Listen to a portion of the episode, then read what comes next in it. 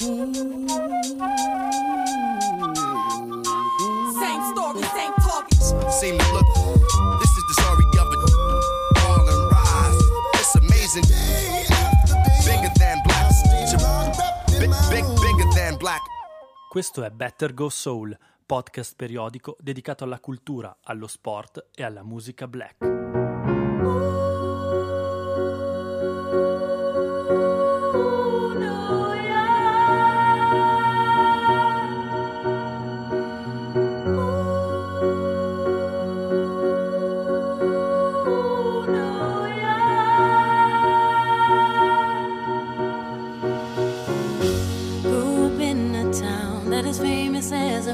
A place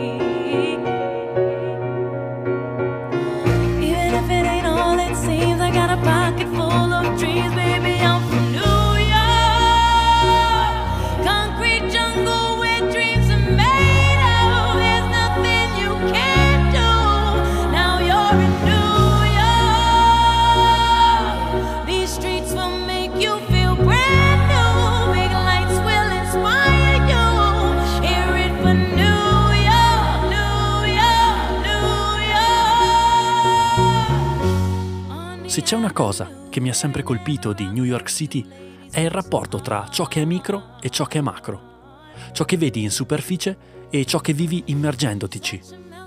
Le storie che arrivano a noi al di qua dell'oceano e quelle che si raccontano in strada, agli angoli, the corners, dove le cose semplicemente accadono.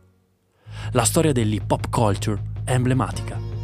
A noi europei è arrivata come qualcosa da studiare, sviscerare, comprendere, attraverso le quattro discipline. Il breaking, il ballo di strada più coreografico che si possa immaginare. Il writing, la street art che ha cambiato la storia delle gallerie contemporanee e trasformato i grigi muri di mezzo globo in tavole da dipingere. Il DJing e l'MCing, ovvero le due componenti fondamentali della musica rap. La differenza è che qui l'abbiamo appreso così, imparato, adattato e duplicato. Di là l'hanno semplicemente vissuto. Cammini per New York e ti chiedi dove sia l'hip hop oggi, per poi accorgerti che è dappertutto. È il ritrovo al parco del sabato pomeriggio, col boombox che pompa beats mentre tutti ballano. Non conta l'età, né l'estrazione sociale. Tutti sono presi bene. È il block party della domenica, su ad Harlem, con le strade chiuse, le bancarelle di prodotti locali, le donne cotonate, i bambini vestiti bene, che breccano, qualche MC che spara delle rime che sembrano roba da Rakim. È lo swag dei tipi all'angolo che ti fanno i props per la maglietta che indossi. Oppure di quelli che ti chiamano pig perché hai la pelle rosa. È nel muovere il collo alla guida mentre sei al semaforo. È un microcosmo che è diventato mondo, che ha creato mondi. Un micro che è diventato macro. E poi di micro ce n'è un altro, che da fuori ti raccontano, ma che non ti arriva mai esattamente com'è. È quello dei playground, dei campetti che qui trovi ad ogni isolato, soprattutto a Brooklyn, nel Queens, ad Harlem e su nel Bronx. Li vivi passandoci, giocandoci, ascoltando e rispettando chi ci gioca, come mi è capitato in certe estati infuocate. Dall'alto invece, dal macro, mentre ci voli sopra in aereo, mentre stai per atterrare al JFK, non li vedi quasi quei 28 metri di asfalto, che sono un po' ovunque in realtà. In compenso conti tanti campi da baseball, ce ne sono a perdita d'occhio, a centinaia, enormi, illuminati. I campetti sembrano meno invece, eppure, mentre cammini tra i mattoni rossi dei quartieri periferici, quando sei in quel dedalo di strade ne incontri uno dietro l'altro. The Cage, Soul in the Hall, The Goat, Grover Washington, Park Slope, il Racker. Our politics, fires raised as tribal dances and war cries broke out on different corners. Power to the people, Black power, black is beautiful. Black church services, murderers, they ride serving burgers. It's cats with gold permanents, move they bags, it's herbalists. The dirt isn't just. E qui sì che la dimensione locale diventa sempre più micro, grazie alle storie che si raccontano e si generano di continuo su quell'asfalto. Roba che poi si ingigantisce e diventa leggenda, che arriva fino a noi grazie a qualche documentario, allo storytelling e a qualche buon libro scritto da gente che ne sa, o meglio, gente che ha saputo, che ha saputo vivere e raccontare.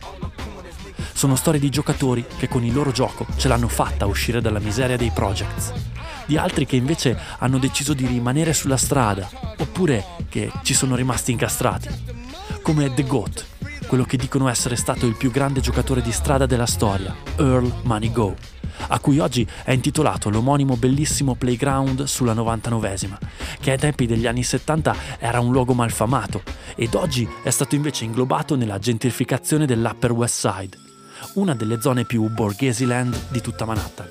Su chi ce l'ha fatta o non ce l'ha fatta come Sui di cui vi consiglio il fondamentale documentario omonimo su Prime, c'è tantissimo da scoprire, sviscerare ed imparare.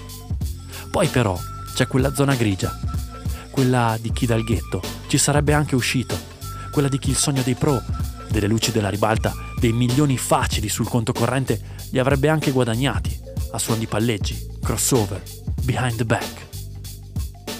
Quella zona lì è quella che una volta spentisi gli spotlights, i fari che illuminano tanto da accecare, trabocca di storie di solitudine, di demoni che infestano le scelte di chi grazie al successo, grazie alle proprie skills, ma anche all'hype e all'interesse morboso generato da tutto ciò che li circondava, pensava in fondo di essere libero e di poter fare le proprie scelte.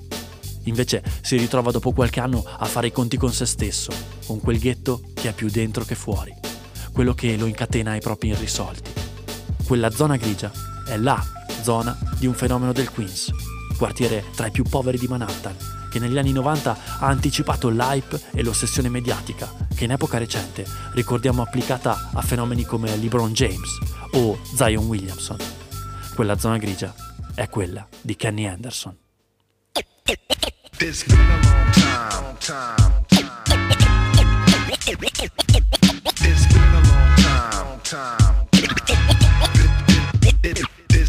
It's been a long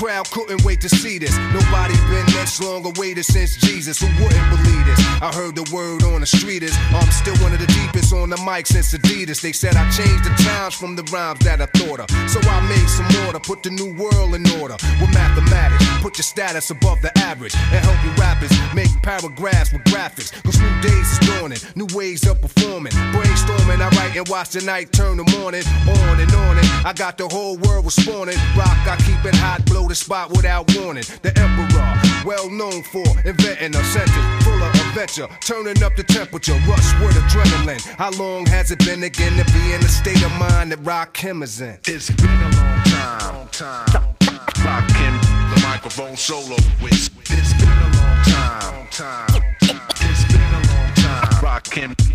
When I'm out popping, either hanging or shopping, people see me stop and ask me when the album dropping. The wait is over. In formation like a soldier, like I told you, greater, stronger. Now that I'm older, I broke the code of silence with overloads of talents. My only challenge is not to explode in violence. I'm Asiatic, and blazing microphones a habit at least once during the course of a day. It's automatic and ghetto apparel. Mine of a Egyptian pharaoh, far from shallow. Thoughts travel like an arrow, a lost monotony. So far they can't stop me. You know, raw one property like Omar Gaddafi. More thoughts than Bibles recital, taught disciples. A sort of mic, so words scatter like a rifle. Thoughts is trifle. I'm busting these for you. Hey yo, technical difficulties is through. It's been a long time, time. Rocking the microphone solo with. It's been a long time, time. Rocking the microphone solo with. It's been a long time, time. Rocking the microphone solo with. It's been a long time, time. Dovete sapere che sul finire degli anni Ottanta, in epoca ampiamente pre-Twitter, pre-YouTube e sì, anche pre-internet, Kenny Anderson era sulla bocca di tutti a New York. Era semplicemente The Next Magic Johnson, perché giocava play, e The Next Point Guard out of New York City, città conosciuta nella pallacanestro, nonostante i giocatori più forti ogni epoca originari della mela non giocassero in quella posizione, vedi Karim Abdul-Jabbar o Dr. J, conosciuta appunto come la città delle point guard, dei playmaker, maestri del crossover e delle penetrazioni al ferro proteggendosi con il corpo e con dei primi passi tendenzialmente mortiferi. Kenny, da Molloy High School, era The Chosen One, giocatore dello Stato per quattro volte consecutive, McDonald's All-American, Player of the Year. Kenny stabilì il record di punti dello Stato con 2621 marcature, che resistette addirittura fino al 2004, quando toccò a Bassi Telfair, di cui vi accennavo nell'episodio precedente sulla famiglia Marbury, a battere il muro apparentemente inviolabile. Vero e proprio messia della pallacanestro newyorkese, incantava Kenny nelle estati della Post School Gauchos, organizzazione no profit finalizzata a dare un futuro alle stelle della strada di New York, dalla quale sono passati anche Steph Marbury e Felipe Lopez. E, tracciando inconsapevolmente la via per il play numero 3 di Coney Island, protagonista dell'episodio 10 di Better Go Soul, Kenny scelse il college Georgia Tech, dove in due anni riuscì a portare gli Yellow Jackets alle Final Four, eliminando anche i Tigers di un certo Shaquille O'Neal e a settare record su record dell'Ateneo come i 50 punti messi a segno contro Loyola. I say he's the best guard that I've seen in my uh, decade on ESPN and now three years with ABC as a high school performer. Not since the days of Lou Alcindor as a New York player grabbed this much attention. Puma is proud to present the 1989 National High School Player of the Year Award to Kenny Anderson. Some are saying he's the best high school player in the last 50 years. Can he live up to that? I'm handling it pretty well. A lot of people expect so much of me. From a city that has produced a long line of legendary point guards, including Bob Cousy and Tiny Archibald, Kenny is perhaps its most celebrated, standing alone as the only player to be named All-City four consecutive years. He's the greatest guard in the history of New York City basketball. Kenny Anderson's the best high school guard I've ever seen anywhere. First time I saw him in the sixth grade, he was special. Kenny Anderson, it's showtime now for our Christian Malloy. He goes between the legs, left-handed, right-handed. Either way it goes, Kenny Anderson is an all-around complete player. He did things on the court. Damn, I'm glad that my career is almost ending because I didn't want to be on the same court. Kenny would become the most recruited player ever, eventually signing with Bronx native Bobby Cremens to play at Georgia Tech. When you went to Georgia Tech, Yeah. we went crazy.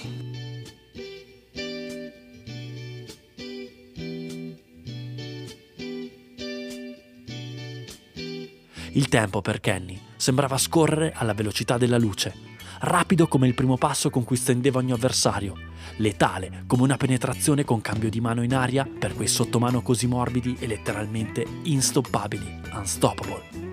A 16 anni è già su ogni copertina e dopo altri due a Tech arriva subito la chiamata, la seconda assoluta al draft NBA del 1991. Lo chiama la squadra di casa, i New Jersey Nets. Un sogno pronto a realizzarsi, prima ancora che Kenny possa rendersene conto. Prima che riesca davvero, però, ad elaborare cosa gli sta succedendo. Già perché quella di Kenny è una strada spianata solo a guardarla stando in superficie, come dicevo all'inizio.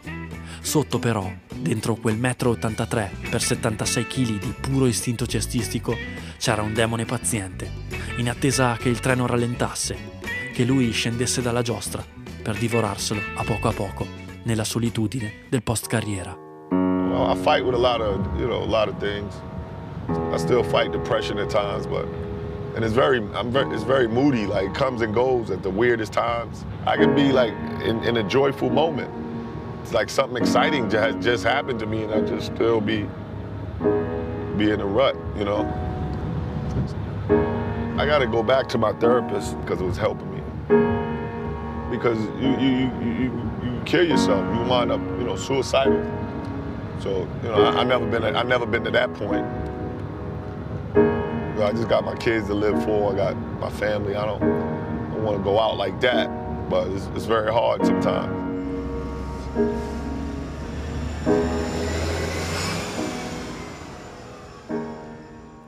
Ehi bro, I New Jersey Nets quest'anno ripropongono la maglia color pigiama che indossava Drazen Petrovic, hai visto? Dice un ragazzo sui vent'anni al campetto. Già, fa davvero strano vedere la 7 addosso a Kevin Durant e non a Kenny Anderson, replico. Anderson chi? mi chiede. La numero 7 dei Nets è la prima maglia che Anderson indossa, quella che gli caricava sulle spalle tutte le aspettative di una carriera fin lì sorprendente e da giocatore più giovane in assoluto nella Lega quell'anno. Ed i primi anni in effetti non sono male. Kenny ha difficoltà nell'adattarsi al gioco NBA, nello stare all'interno di un sistema, ma come quasi ogni playmaker fantasista e ankle breaker, spezzacaviglie uscito dai playground di New York, verrebbe da dire. Ma al terzo anno, in coppia con Derrick Coleman, arriva anche a rappresentare i Nets alla partita delle stelle, all'All-Star Game, dove viene annunciato dallo speaker come una delle guardie più incredibili della Lega. Il futuro sembra roseo. Eh, sembra, appunto. Il fatto è che Kenny ha quel demone dentro che gli fa compagnia. Beve, fuma, spende soldi in continuazione, collezionando donne e macchinoni. In poco tempo metterà al mondo otto figli da cinque donne diverse. Sta andando tutto troppo veloce e, se corri come un fulmine, poi ti schianti come un tuono. Arrivano le sirene del jet set e la relazione con Didi Roper, DJ del gruppo rap al femminile Salt and Peppa. I party zeppi di sigari e bottiglie di dompe. Kenny perde totalmente il focus ed ha decisamente problemi con l'alcol. yeah, I wanna shoot, baby. Shoot. Ooh. How you doing, baby? No, not you. You, the bow-legged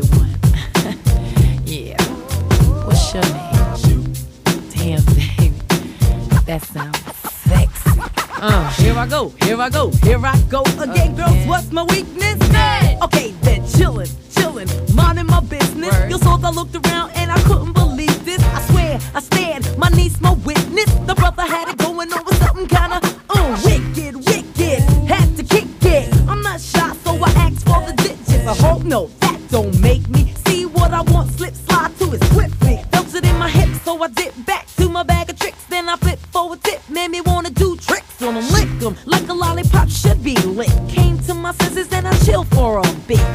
how you do the voodoo that you do so well. It's a spell, hell makes me wanna shoot, shoot, shoot. Shoot, baby, shoot, baby, shoot,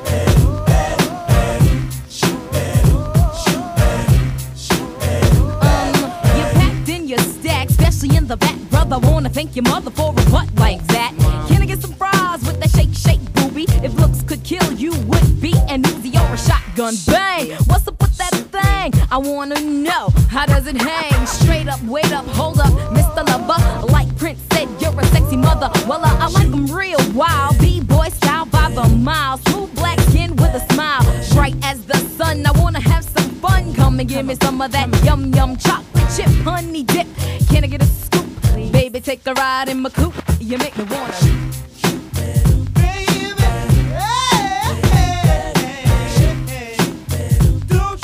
Da piccolo Kenny cresce nei sobborghi più squallidi del Queens. Mamma Joan si dà da fare come può per tenere assieme una famiglia disastrata, mentre il padre, che conosce solo all'età di 13 anni, trova conforto attaccandosi alla bottiglia. Quando va bene Kenny riesce pure a parlargli, quando va male invece esce di casa e cerca di starci il più possibile. Sta fuori e palleggia. A volte non torna neppure, rimane con il coach della scuola, che lo considera uno dei suoi protetti e, purtroppo, gli sta un po' troppo vicino. E sì, abusa pure di lui. La sua è una storia come ce ne sono a migliaia, purtroppo, nei projects e nelle sacche più povere della periferia americana. The thing is that I had basketball. Many friends of mine just committed suicide to escape to similar situations. But I had basketball. La pallacanestro, dice, mi salva. Quando pensa di farla finita o di scappare, prende la palla sotto braccio e va al campetto, dove cerca di farsi rispettare, dove scappa da tutti accelerando ancora di più il primo passo e concludendo con cattiveria. Il demone ha bisogno di essere tenuto a bada. Passa il tempo e papà se ne va di casa. Ma le cose non migliorano più di tanto. Lui condivide la stanza con il compagno della madre e qualche sera è costretto a tapparsi le orecchie. Anni dopo, nel 2017, lo racconterà, finendo spesso pure in lacrime, in un documentario molto intenso sulla sua vita, a titolo Mr. Chips, dal nomignolo con cui lo appellava mamma Joan. I, was just home, you know, and my neighborhood wasn't great. You know, I come from an alcoholic family, drug addicts. My household, you know, was terrible. I shared a room with my mother and her boyfriend, and I never wished that on nobody to to to have to to to, to really experience that. It's, it was it's, it's surreal. It's crazy, you know, to to be in a room with your mother and uh, they're both addicts. It's really bad. So what I did was stay in the library in school, do my schoolwork, stayed in the gym, and tried to go home like at 10, 11 o'clock at night. Yep. So it's, it's,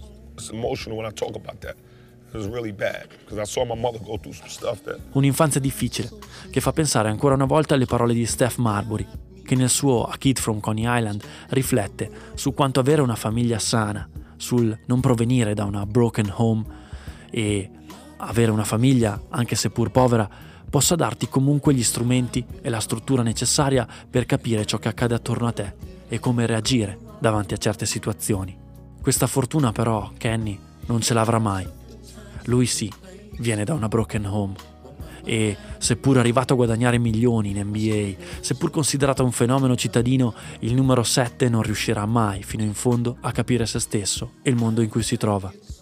Non ha semplicemente le lenti giuste. Gli eccessi del mondo NBA lo portano a passare da una donna all'altra, dicevamo, e solo anni dopo, in seguito a lunghe sedute di terapia, ammetterà che quella fu una reazione causata proprio dalle molestie subite da piccolo voleva cercare di dimostrare a se stesso e poi anche agli altri di non essere un omosessuale, di riuscire a mettere a tacere le sue voci e i suoi terribili ricordi.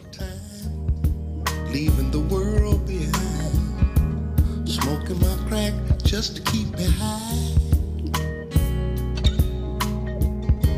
Around the boys, I play my part rough.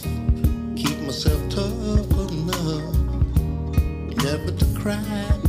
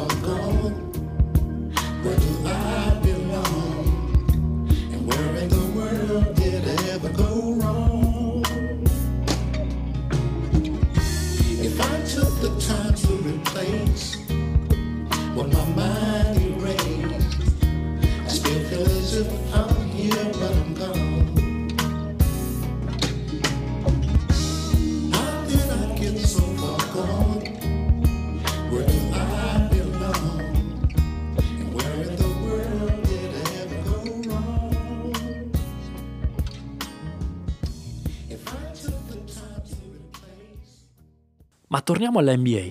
Dopo un anno da All-Star con i Nets, la pressione di giocare per la sua città si fa sentire e l'avere attorno le mille distrazioni della mela, la propria cricca e le tante donne non aiutano a formare il carattere di un giocatore prima di tutto alla ricerca di se stesso. Inizia così la girandola di squadre. Prima Charlotte, brevemente, poi Portland, dove riuscirà a fare anche bene, con 17,5 punti di media e 7 assist, con tutte le 82 partite giocate. Poi la fermata più lunga, quella a Boston, dove indossando sempre il suo numero 7 giocherà però poche partite, causa infortuni e scelte degli allenatori. Nonostante oscilli sempre tra i 5 e i 7 assist a partita, non è certo un uomo squadra e di fatto continua a rappresentare l'epitome del play newyorkese che dai tempi di Tiny Archibald, suo ideale mentore a Boston, impazzano nella Lega. In quegli stessi anni, infatti, a New York e poi a Indiana spiega a pallacanestro un certo Mark Jackson ed il play più funambolico e di assoluto culto ai tempi Hot Rod Strickland. Padrino tra le altre cose di Kyrie Irving e assist man immaginifico come pochi se ne sono visti nella pallacanestro mondiale, grazie al suo ball handling, avanzatissimo per i tempi, fatto di spin move con palleggio tra le gambe, no look pass a una mano e entrate in virata con chiusura al ferro in reverse, tratte dal repertorio del suo idolo, Julius Irving, un newyorkese, del quale sentirete parlare prossimamente sulle frequenze di Better Go Soul. A Boston Kenny si ferma 5 anni e ci arriva dopo aver rifiutato uno scambio che lo avrebbe portato ai Toronto Raptors. Ma lui in Canada non vuole andarci. Che ci fa un newyorkese lassù?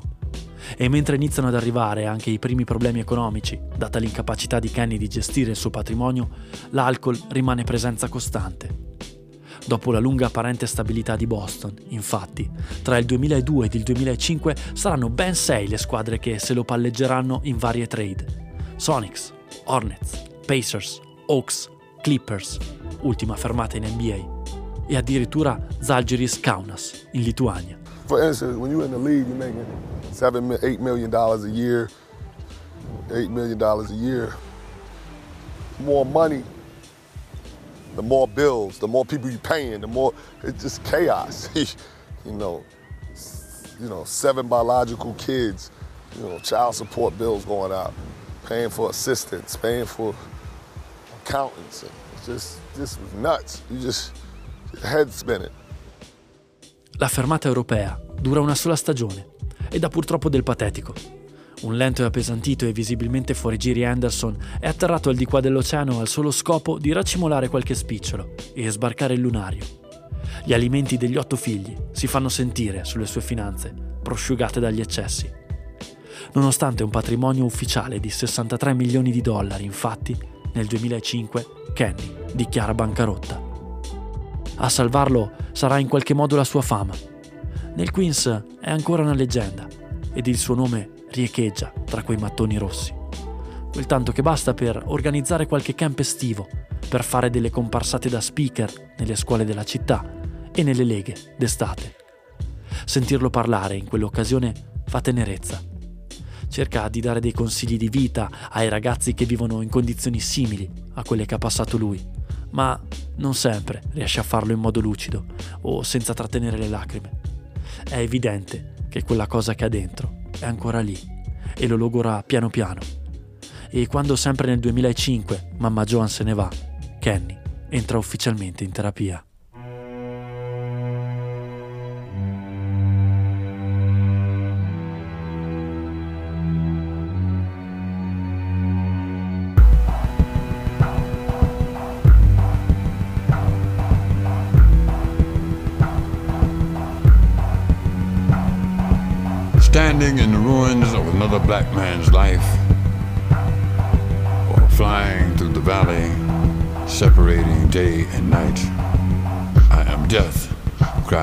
Vulture, for the people of the light, light.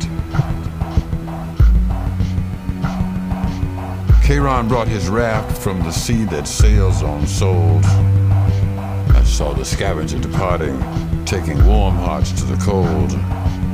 He knew the ghetto was a haven for the meanest creature ever known.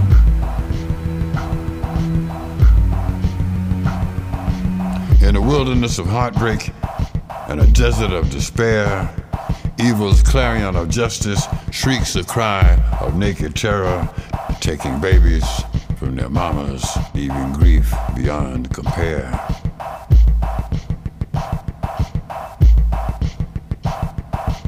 So if you see the vulture coming, flying circles in your mind, remember there is no escaping, for he will follow close behind. Only promise me a battle, battle for your soul and mine, and mine.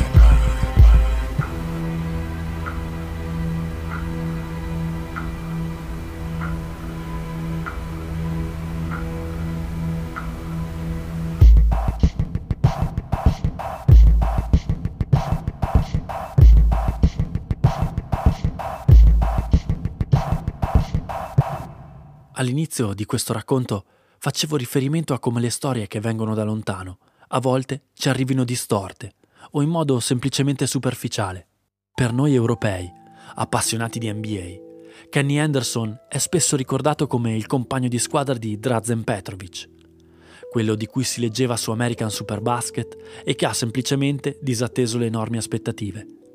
Uno di cui non è che si conoscesse molto oltre alla pallacanestro, oltre agli highlights, sempre più sporadici nel corso dei suoi anni NBA, in un periodo storico dove ciò che accadeva fuori dal campo definiva una persona, un uomo, esattamente quanto lo può definire oggi, ma semplicemente non ne alterava o arricchiva la percezione, perché quei dettagli lì rimanevano imbrigliati, nel bene e nel male, tra quei mattoni, tra quelle strade, tra quei campetti, nelle microrealtà di giocatori di periferia che diventavano icone globali, senza essere per forza costantemente raccontate da tabloid o social network, come accade oggi.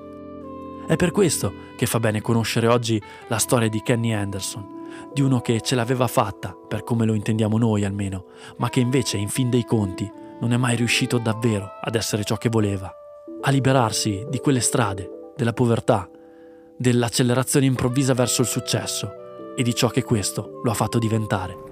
When you get abused and molested, you kind of, you know, and where, and when, you know, who I was and everything, I kind of like put up a wall and kind of forgot a lot of the times on, you know, on the sequence and what happened.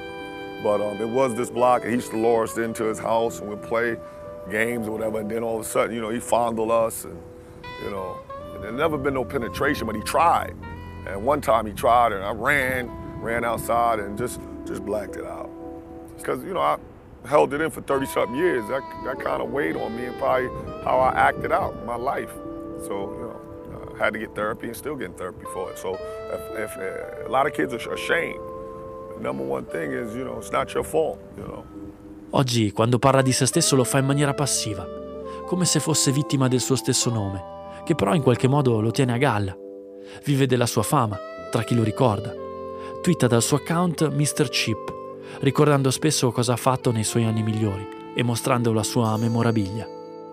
A volte sembra quasi raccontare la vita di qualcun altro, e se gli scrivete per dirgli che avete visto il suo documentario e che vi ricordate di lui, vi risponderà dopo pochi secondi, ringraziandovi. Much love, my friend.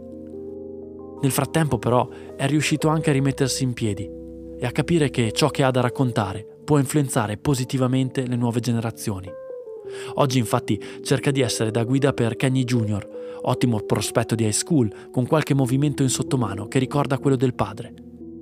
E poi è riuscito a diventare il coach della squadra di pallacanestro di Fisk University a Nashville, in Tennessee. Tutto quello che ho passato, tutti i miei sbagli, mi hanno portato fin qui, a dire a questi ragazzi siate ciò che volete essere, fate il vostro gioco, non saltate gli allenamenti, perché in quelle ore allenate voi stessi ad essere uomini. Lui invece per quei ragazzi vuole semplicemente essere un amico, provare a essere un padre, quello che lui non ha mai avuto. Il demone Kenny oggi lo tiene a bada così. The Chosen One, nel frattempo, è diventato qualcun altro.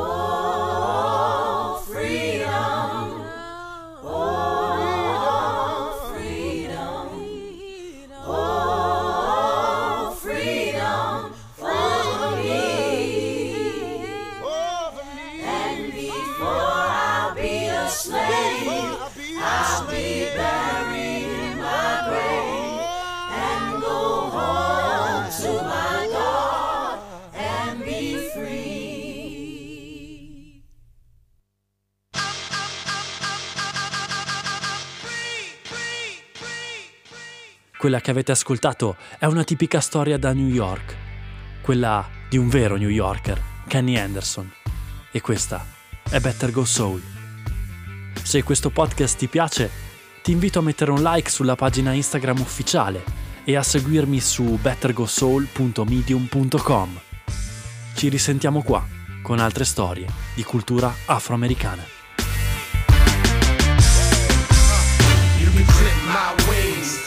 Shackle and chain me. Back straight, standing tall, a child of God, and I. Uh, Spit in my face, hold me down. I keep my feet firm to the ground,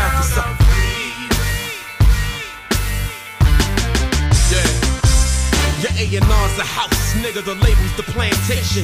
Now switch that advance for your emancipation. Seas of the field like pick cotton for real. I pop locks like Beach Street, but an option to kill. They take the strongest of slaves to compete in a track meet. For the king of the city sang songs of back streets. Choruses of cocaine tails and black heat. Holy to trade niggas like professional athletes. Don't take that merchandising, snatch that publishing, package that black ass, ship you to London by way of France. Germany, Dublin, a railroad to underground like Harriet Tubman. While y'all stay struggling, we smuggle MCs through the streets till we bubbling on mixed CDs, hustling. Clan see me on the block and said freeze. I said fuck you. I'm a man, I'm free. You can clip my wings, shackle and chain me. Back straight, standing tall, a child of God, and I. Go. Spit in my face, hold me down. I keep my feet firm to the ground, cause I'm Okay. Go. I give birth to verses in churches with no confession. So please pardon my postpartum depression. A list them C to spit it in C sections. For immature minds to get it with each lesson. Three fifths of a man ass nigga with no plans. How you discussing publishing figures without a band? They got digital codes on the music for them to scan. So even when you sample a snare, you paying the clan. Now Google Pharaoh Mart, search Tresca decaphobia. I'll explain why these city banks watch over ya. I peep the future in my sleep. Be honest, man, we never had a mutual relationship with Washington. Why? Cause I believe they put the virus in the latex. Condoms that they sell us call it safe sex. When I spit, it not only causes a click in the matrix, but I never list terror threat that they ain't even fish yet. Clip my wings, shackle and chain me. Back straight, standing tall, a child of God. I, uh, go. Spit in my face, hold me down. We're free.